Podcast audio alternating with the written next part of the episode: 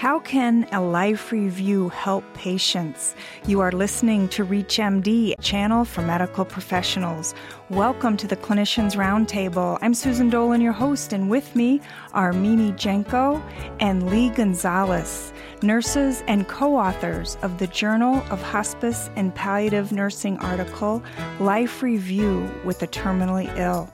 Mimi is a clinical nurse specialist for palliative care at Lakeland Regional Medical Center in Lakeland, Florida. And Lee is a clinical nursing specialist in Lakeland, Florida. Mimi, welcome to the Clinicians Roundtable. Thank you so much. Lee, welcome. Thank you, Susan. Mimi, let's start with you. What is a life review? Well, life review is a progressive return of memories and past experience, but it's beyond just simple reminiscence. It is in search of meaning and striving for emotional resolution. It's a chance to re examine one's life, solve old problems, perhaps even make amends or restore harmony within a family. Mimi, what are the roots of a life review? Life review draws heavily from the theories of gerontologist Dr. Robert Butler and from Erik Erikson, who is a lifespan developmental psychologist. And it has roots in lifespan developmental psychology, which refers to changing structure over time. Many behavioral and psychological changes are associated with the journey from life to death. Previously, it was thought that you had adolescence and you stopped growing emotionally, and that is not the case. And this framework is based on the fact that development, or the theory, is based on the fact that development is lifelong. Behavior and the change process is occurring all the time throughout the life cycle. Lee, describe the benefits of a life review. A patient may benefit from life review in many ways, whether they're facing death as a result of their advanced age or whether it's as a result of a terminal illness. One major benefit of life review is that the process can assist the patient in coming to terms with their mortality, and they can then focus their physical, emotional, and spiritual energy on positive goals, on those things that they have left to look forward to, rather than focusing on the anxiety and the denial that oftentimes are associated with death. Lee, what prompts the life review? Well, obviously, advancing age is one great prompt of life review, but a patient may even be more likely to engage in the process because they notice that their levels of function are declining due to an illness or because they're experiencing a period of a great personal transition, perhaps. The patient may all of a sudden realize that there's a limited amount of time left in their life, and they often make a decision at that time to leave a legacy for their loved ones. This legacy may take many forms, such as explaining family traditions, relating previously untold stories, or communicating personal information to their family members and friends. Mimi, tell us about the 56 year old woman you profile in your 2007 Journal of Hospice and Palliative Nursing article titled Life Review with the Terminally Ill. This was such a poignant exchange, Susan. It, it just rings in my heart my mind for many years after the exact event. This was a woman who had end stage renal disease. She was weary of dialysis and fully intending to die at home. And then I think she got frightened and scared and maybe hurting and, and presented to the ED.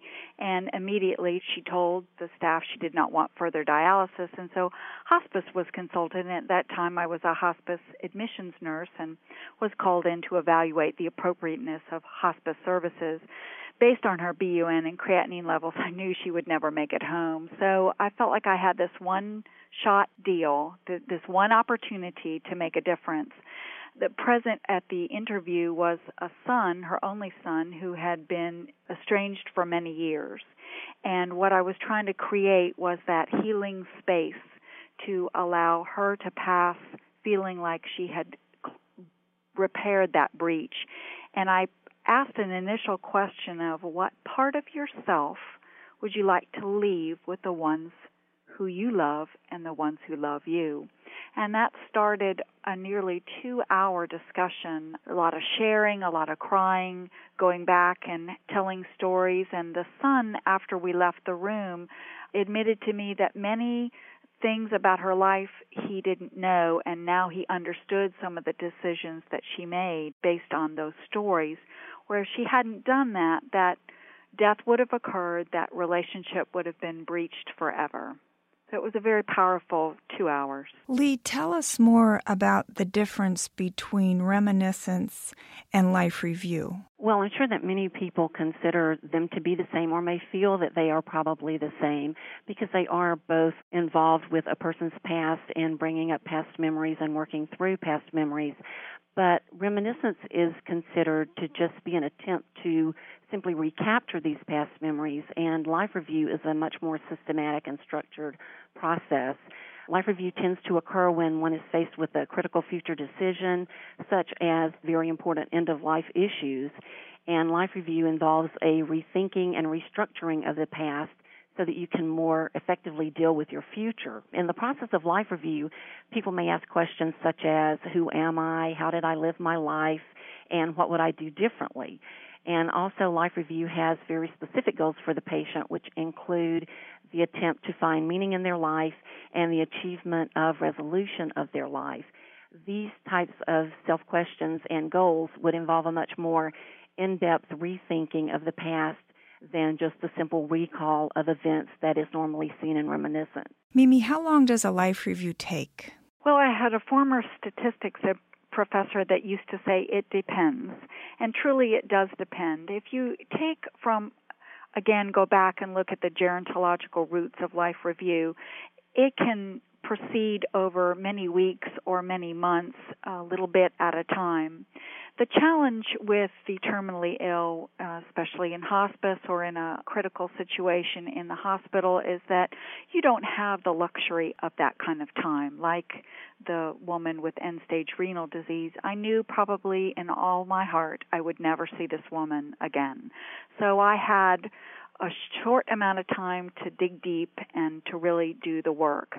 I think it takes at least an hour and a half to two hours to really bond with a family to go in. You never want to feel or have them feel like you're rushed in this review. It brings up very poignant, often very painful memories, and that kind of sharing of stories needs to be done very gently. And so I would stress that it's definitely not something that you can do in a 30 minute quick kind of thing. It's, it's definitely a minimum of an hour and a half of two hours. Mimi, how is a life review documented? Well, again, what I do is document in very broad sweeps that a life review occurred.